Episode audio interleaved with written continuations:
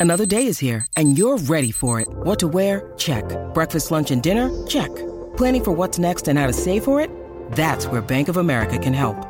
For your financial to-dos, Bank of America has experts ready to help get you closer to your goals.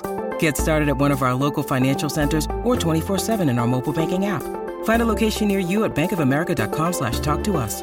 What would you like the power to do? Mobile banking requires downloading the app and is only available for select devices. Message and data rates may apply. Bank of America and a member FDIC. Hello and welcome to Minigame, a podcast about video game stories and why we love them. I'm Michael Ferris. Instead of my usual kind of episode this week, instead I have an interview with Connor Rush of Fyre Games, developer of Summerland, and we discuss his new game, developing a game in the public limelight, and a little bit on the afterlife. So I hope you enjoy and thank you very much for listening.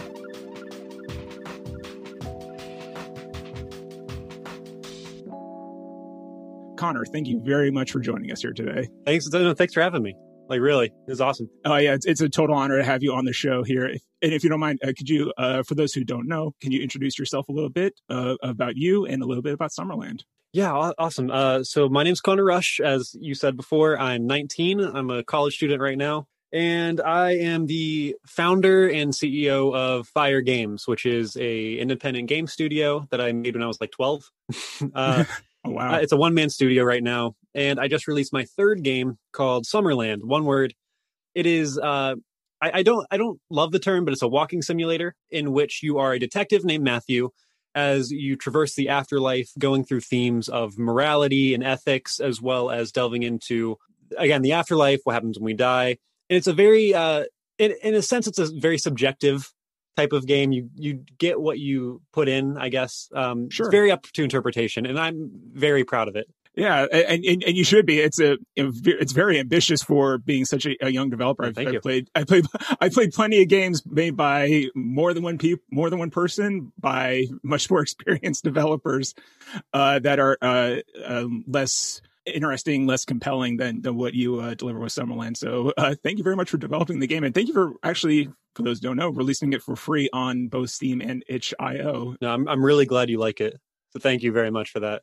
Well, thank you. And a little bit about you here. I first heard about Summerland uh, through your uh, TikTok account, and you've been sort of documenting a little bit on the steps of the development of Summerland through the past few months here. What inspired you to use your TikTok account in such a way? Because I've not seen, even from more seasoned developers, them using really TikTok either at all or even documenting the development of their games. So one of the accounts I follow right now, his name is um, I'm gonna mispronounce this, uh, Quasi TV. Mm-hmm. Like, and he developed a, it's an awesome game. It just got ported to consoles called Shotgun Farmers. Uh, if you've ever played it, it's it's a really interesting first person shooter. You uh you like fire seeds that plants new ammo. It's it's really cool. And he got like this huge following through TikTok. He's over a million followers right now. Oh wow, crazy success. And I I was starting to amass a bit of a following. I think I had about 10k at that time. Uh, and I was just making like comedy videos. I was writing sketches, and I thought they were pretty funny. Uh, but I thought you know what? I have 10,000 people here and I'm making this game. Why not announce it? And I decided to announce it. I was waiting. I, I had this like waiting period. I knew what I wanted to do um, because the game needed voice actors.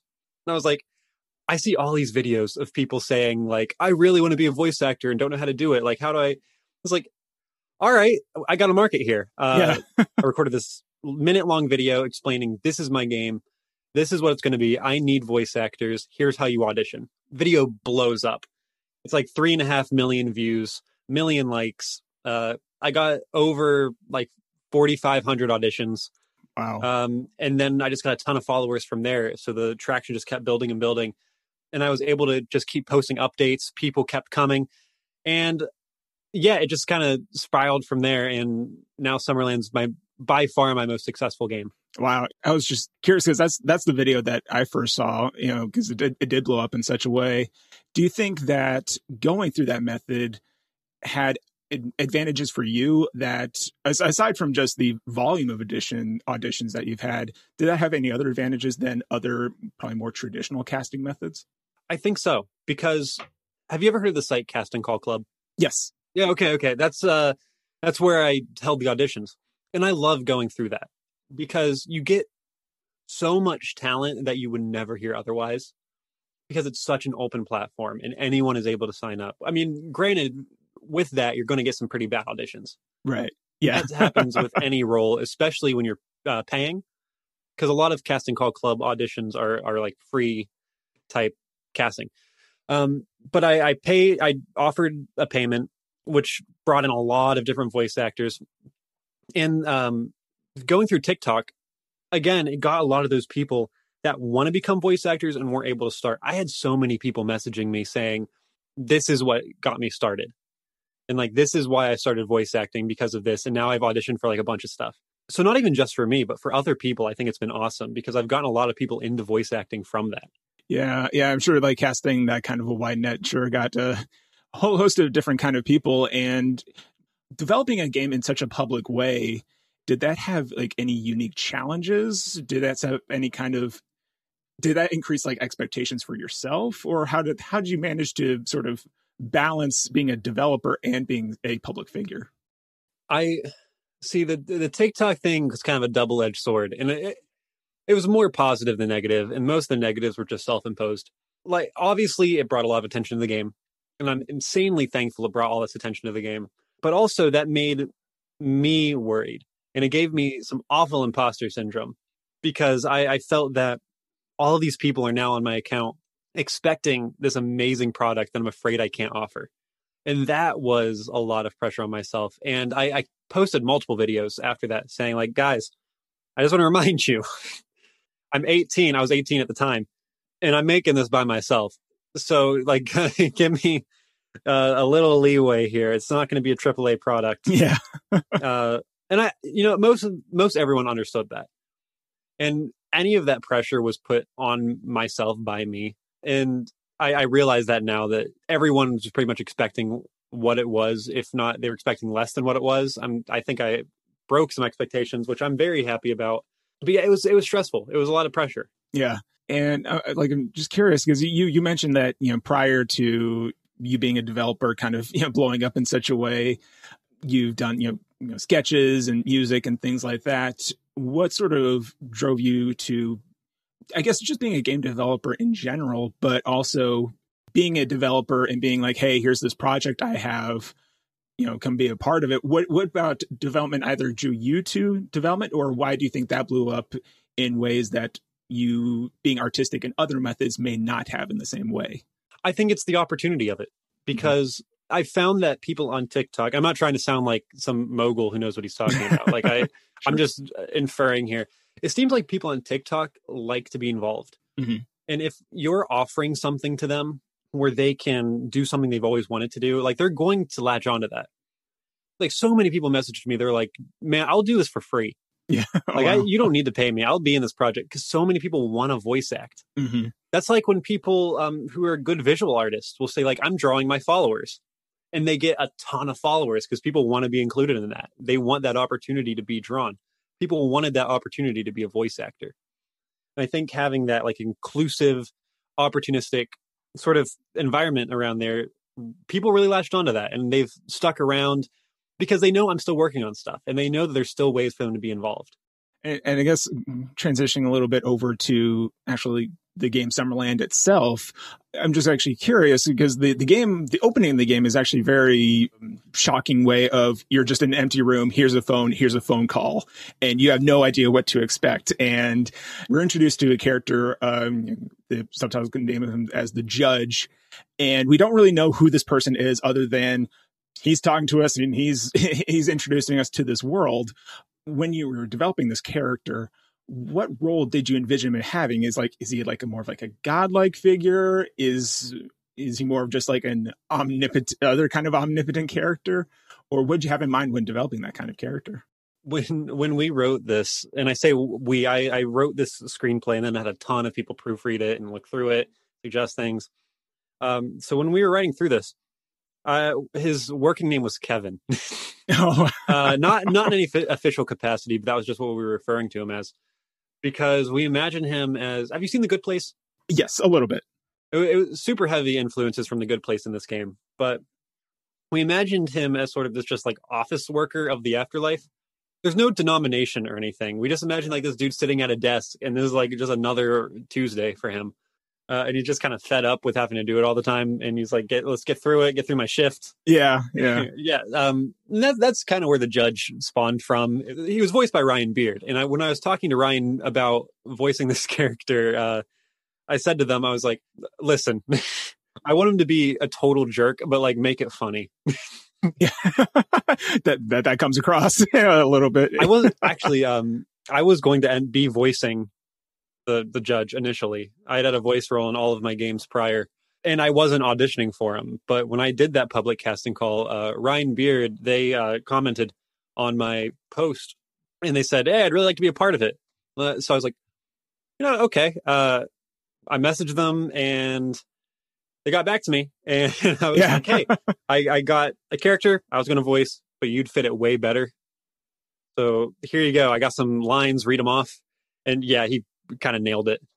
Did did the change of character more happen in sort of that process with you know, collaborating co- collaborating with them as, as, a voice actor and sort of nailing down the the actual tone of the character, or would that more happen just more like on page during during writing revisions? It was a lot of just a lot of writing revisions, um, but we did kind of uh, mold the character a bit to fit Ryan's voice because the character when you bo- really boil down to it, it's just Ryan. sure. like this, this is Ryan. How this is how they talk. This is how like they inflect their words. Yeah, it, it kind of just molded to be them. It's it's funny because like the, the the judge over over time gets increasingly curious about Matthew, his actions, and and what he does. What made you? What made actually the decision of him being labeled as the judge? Because he's very curious for for someone who is sort of supposed to be more of like a more of a judge. What what drove that um, as sort of the ultimate envisioning of the character? First, I need to ask, how spoiler talk are we getting in this podcast? Full spoilers. all right, full. So, all right, then full spoiler alert, and also full uh, interpretation alert, mm-hmm. I guess, because I'm going to sure. give like some of like the hidden meanings and stuff that I find in the game that you might not. So Perfect. I encourage you. The game's free. Go out and play it. Come up with your own thoughts, opinions. I'm going to share what I think is going on. Mm-hmm. So, in my mind, the judge kind of is Matthew. Okay. And this whole game encapsulates that life flashing before your eyes mm-hmm. mentality. Mm-hmm. Right. In my mind, at the end of the game, where Matthew is killed, uh, he he's shot. It's the whole game is happening the split second after that happens. Right. And it's all going through Matthew's head and he himself is tr- kind of trying to justify all of these decisions that he's made and try to figure out why he was doing what he was doing and he's trying to justify it to himself right and that's kind of um kind of hinted at in the judge's line where he asks if matthew thinks this is even real mm-hmm. um, because i think that the whole game just kind of takes place in matthew's final moments and when you walk through that final door into the light that's Matthew um, actually dying. Like he's he's finally died. It's his story's over. And I, I call the character the judge because Matthew is judging himself. And he's coming to these conclusions on his own through this third person voice.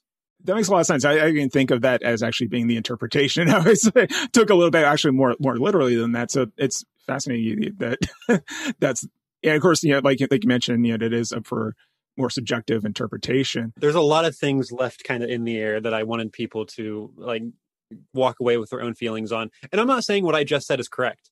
I'm in no way saying that's correct. And if you have another like thought of what you think happened, like yeah, that's just as valid as what mine is.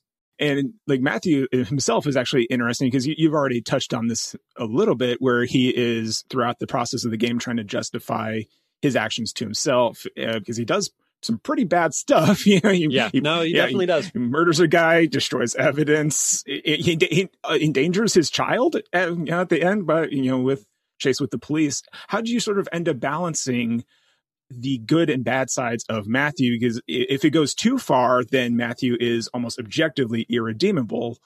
Uh, but you also need to have him be sympathetic in order to, for him to have that interpretation for you was it more of a balance or was it because it was more of him trying to justify it to himself that he was allowed to go a little bit too far man you're asking some uh, some in-depth questions here listen i'm a i'm a 19 year old kid i didn't sure. write this with any degree under my belt I'm, I was figuring this out as I went. Um, I, I don't know. There was definitely a balance happening, and I don't. I wish I had a better answer. I, I don't think there was like a, a method or a formula to how I wrote it.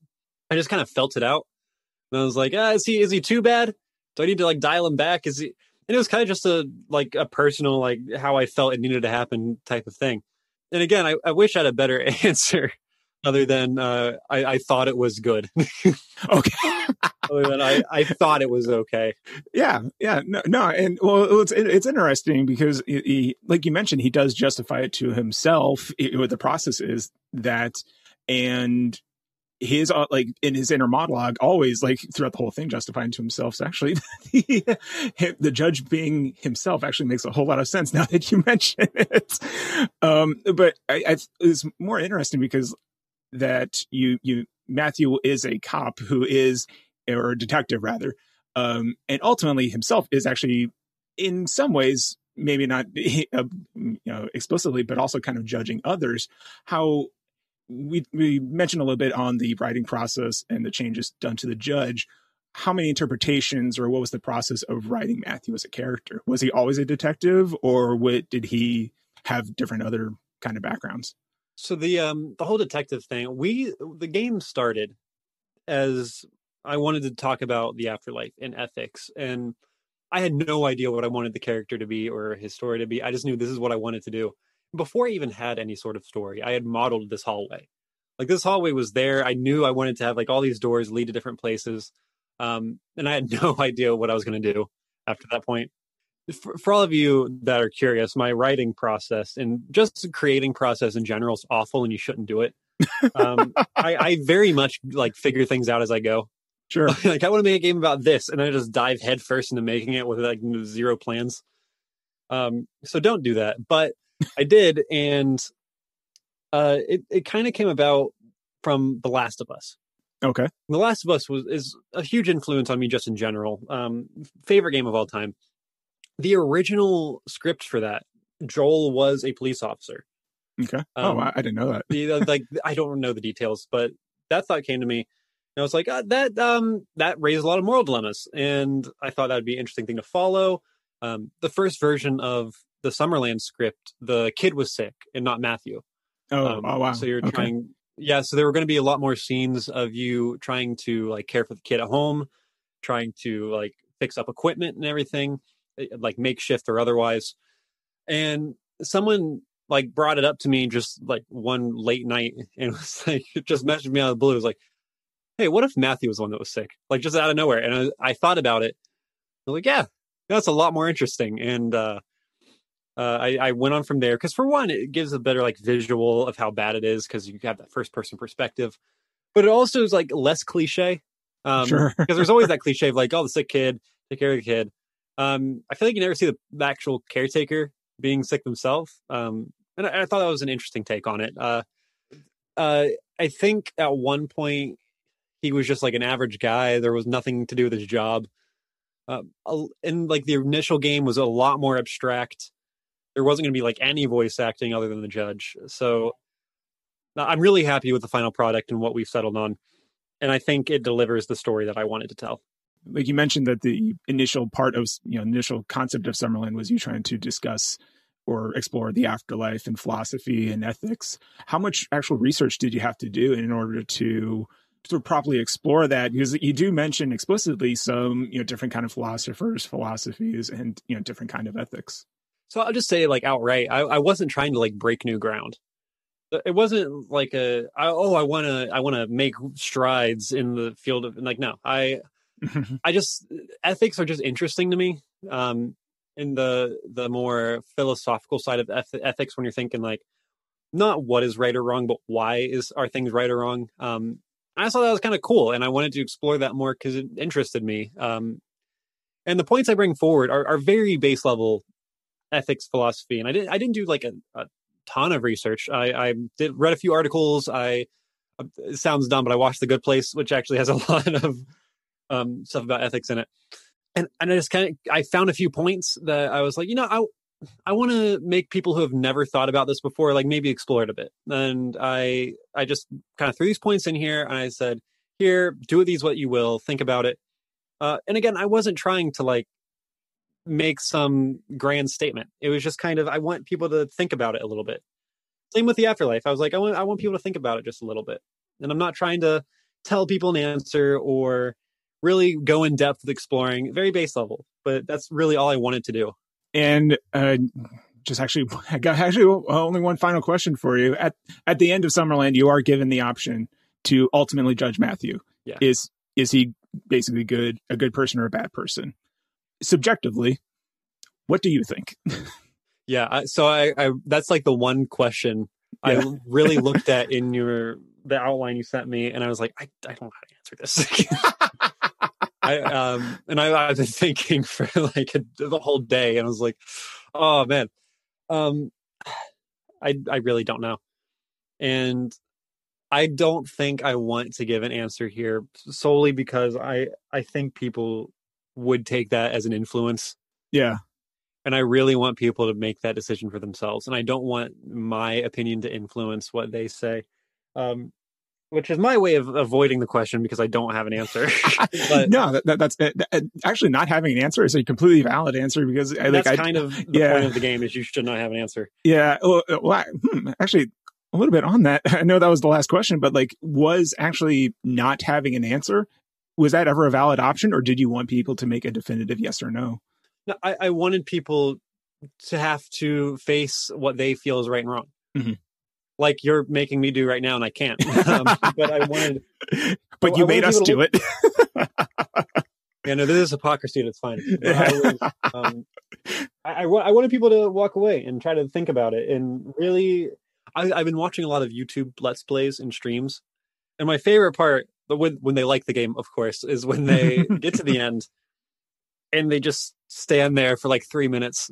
yeah. I've been watching a ton where they they're like sitting there in that like big grassy open area and not even moving or looking and just talking to the people on stream. yeah. like, guys, I have no idea what to, that's my favorite part of it. And uh it's a moment that I'm proud that I've made. yeah. It's yeah. like that one moment of payoff at the end of the game where I'm like, man, I really did make the person think, and that makes me really happy. yeah. Yeah. It's, it's the best moment. It's the best moment of the game. And it's a, it's a good thing. You know, a lot of games don't end particularly well or meaningful. And, uh, you managed to pull it off. So you should be I, proud of yourself. I was honestly that. really afraid people were going to hate the ending of this game. Well, Why is that? because it's so open to interpretation. It's such an open-ended ending, and I was afraid people weren't going to take to that just because it, there was no definitive conclusion. Really, it's like you go through this journey, and you're finally faced with this final cho- choice, and it just ends. But that's kind of the whole thing. Like the pacing of it is kind of just like I'm not trying to get super deep here. It's like very again service level, but it's kind of like a parallel of death, right? You it opens very suddenly, Right. Um, just like death. You don't know when it's going to happen. It's very sudden and it's scary. The game opens suddenly. You're plopped into this position where you don't know what's going on. You're confused, and nothing is explained to you. Um, and you just kind of have to make your way on your own.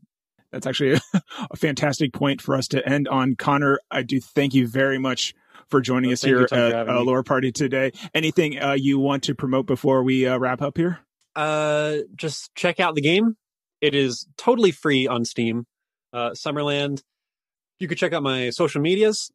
I'll, I'll spell a few things out here. We got my instagram which is connor with an er underscore w underscore rush. My twitter which is uh at fyre games real and that's f-y-r-e games. Uh and uh yeah that's about it. That's all i got. Fyregames.com f-y-r-e